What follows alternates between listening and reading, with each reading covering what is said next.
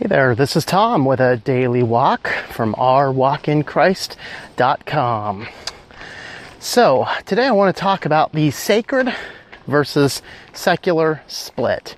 Uh, this is something that uh, it, it, has come up in in uh, an autobiography I, I recently read uh, from a popular artist who also is a Christian, and uh, I really wanted to talk about that because some of the things that he said near the the end of his book, talking about what he does in in his ministry and whatnot, is uh, it's quite fascinating, and it's certainly things that I have thought of and have uh, talked about before and written about before.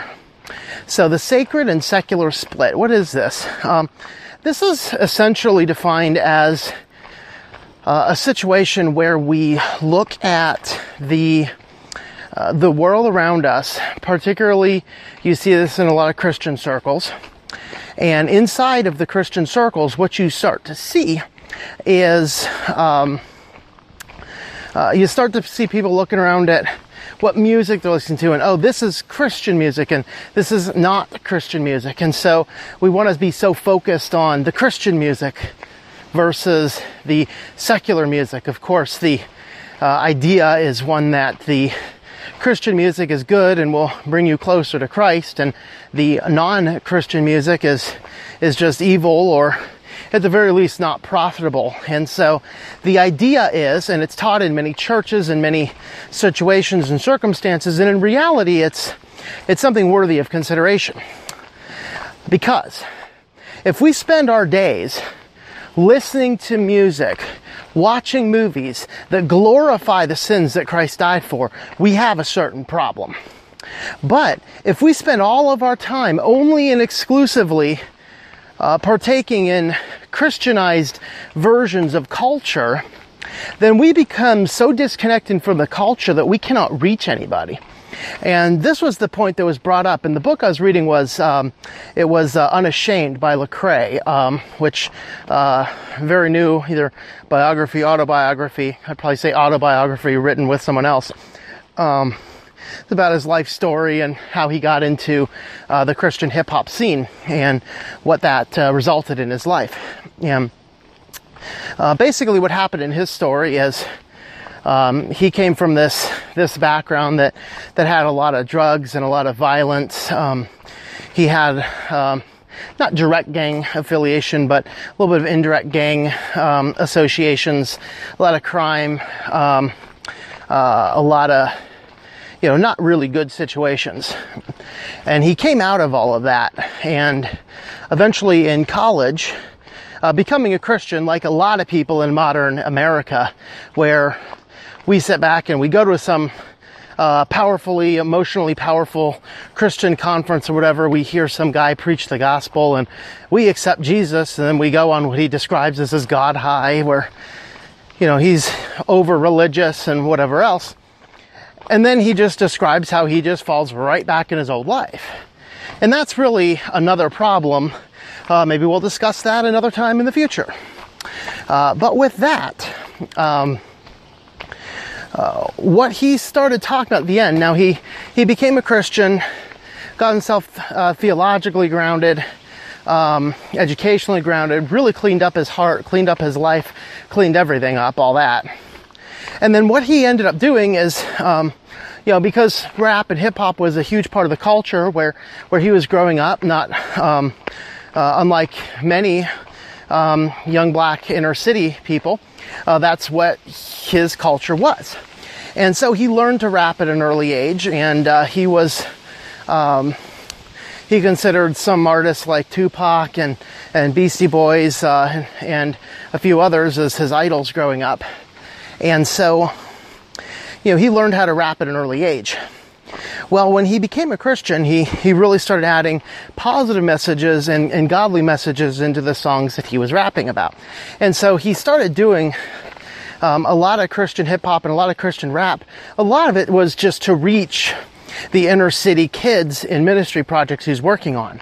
Um, in fact, the entire uh, concept of his, uh, you know, of his uh, modern day popular art was that very thing is going out and uh, rapping for inner city kids. And, uh, You know, so he became this big, clean, sacred Christian rapper and started doing a lot of concerts, almost entirely uh, Christian causes, things like that. And then what ended up happening is he came to this point when he realized that all of his rap and all of his uh, art was all Christian stuff written by a Christian for Christians. And so what ended up happening in his life is he realized that he really wasn't reaching anyone outside of the occasional uh, person, but for the most part, he realized he wasn't making the impact he thought that he should have made.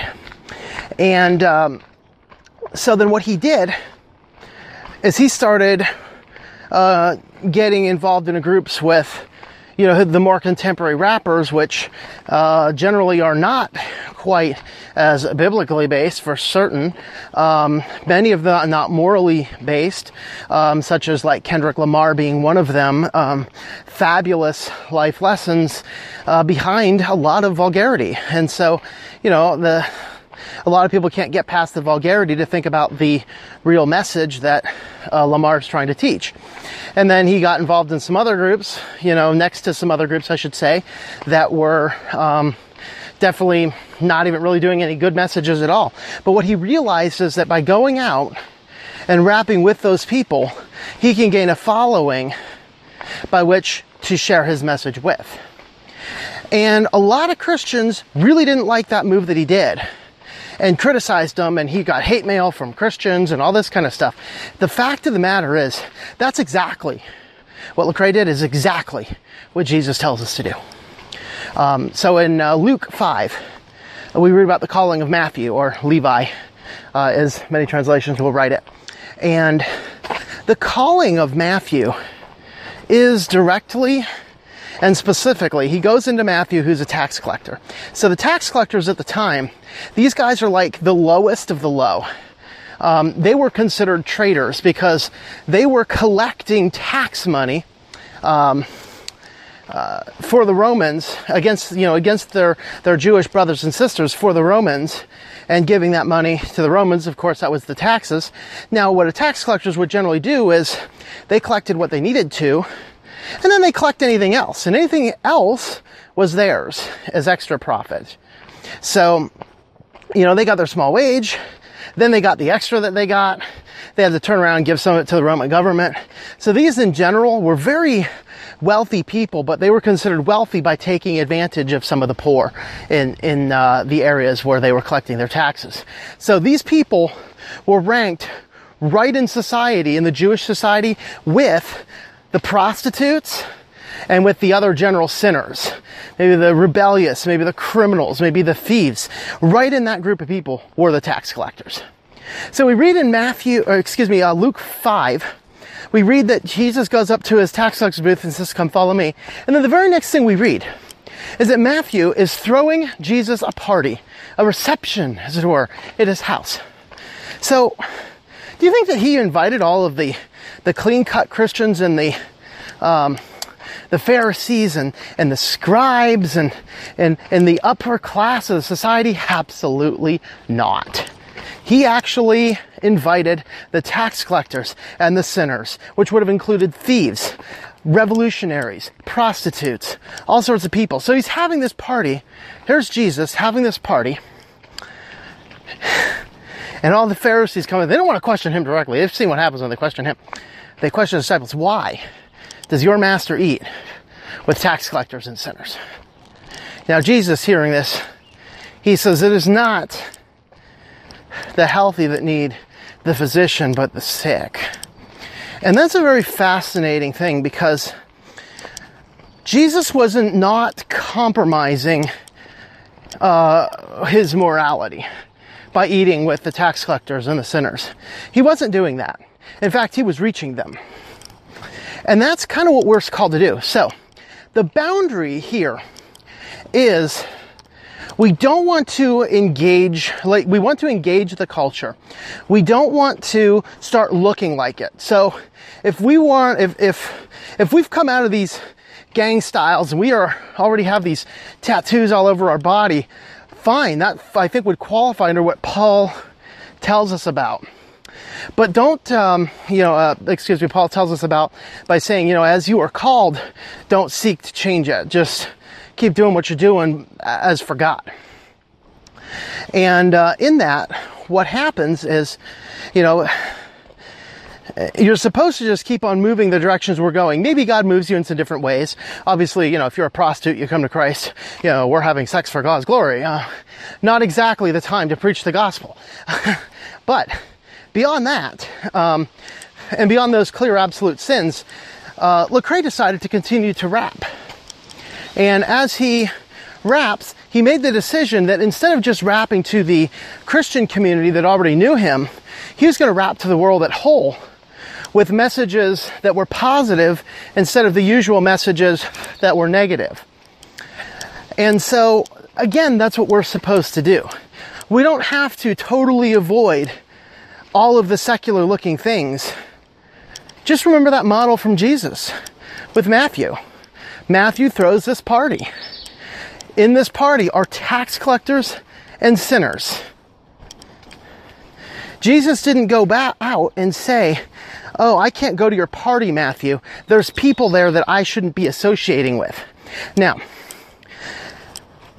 involved in all of that, we cannot break apart the Christian life into this secular group here and this sacred group there, where the music we start to listen to is only Christian. And the friends we start associating with are only Christian. And the places we go are only Christian. When we start doing that, we are separating ourselves from the world in a way that God has never intended. Because the question becomes, whom now are we reaching? And if our task as Christians is to go out and preach the gospel and love the world, we don't exactly get that done if we are creating this own subculture that other people are afraid to attend. So, part one of that sacred secular split, we don't want to keep ourselves involved in this tiny Christian little bubble. That's not what God intended. Now, on the other side of the coin, we don't get so far submersed in the culture that we look exactly the same. So if you are going out doing all the crazy rap stuff and doing all the crazy whatever stuff, and you're still drinking and you're still doing drugs and you're still engaged in the debauchery present in a lot of that culture, you're not contributing to the Christian world. In fact, when you do that and you say you're a Christian, you are actually now uh, you are actually now blaspheming because you're calling you're making yourself a hypocrite. You're making yourself look like you're not really uh, not really saved, and then you end up creating this powerless God. But Lecrae, what Lecrae does that he talks about in his book is He'll go out to those places. He'll rap with those guys, but he's not out doing the drugs. He's not out partying. And he doesn't have lyrics that are, you know, promoting those types of things. He actually is doing lyrics with a good positive result. Now, I think on the other hand, I think that the uh, the popularity of hip hop spreading increases the amount of uh, generally not very positively influential bands coming our way. Um, but at least he's out there reaching this community that is already engaged in that. So, sacred, secular split. We don't want to be so focused on only being Christian, but we don't want to be so immersed in the culture, the culture can't tell the difference because then we become hypocrites. So that's the balance we need to strike between the sacred and the secular. This has been Tom with a daily walk, ourwalkinchrist.com. Thank you for tuning in. Our Walk in Christ podcast is a listener supported presentation. For more information about how you can help, check out ourwalkinchrist.com forward slash support or our Patreon page at patreon.com forward slash Tom M. That's T O M M. Digital and paperback books are available on several online bookstores or at our website. Once again, the website is ourwalkinchrist.com.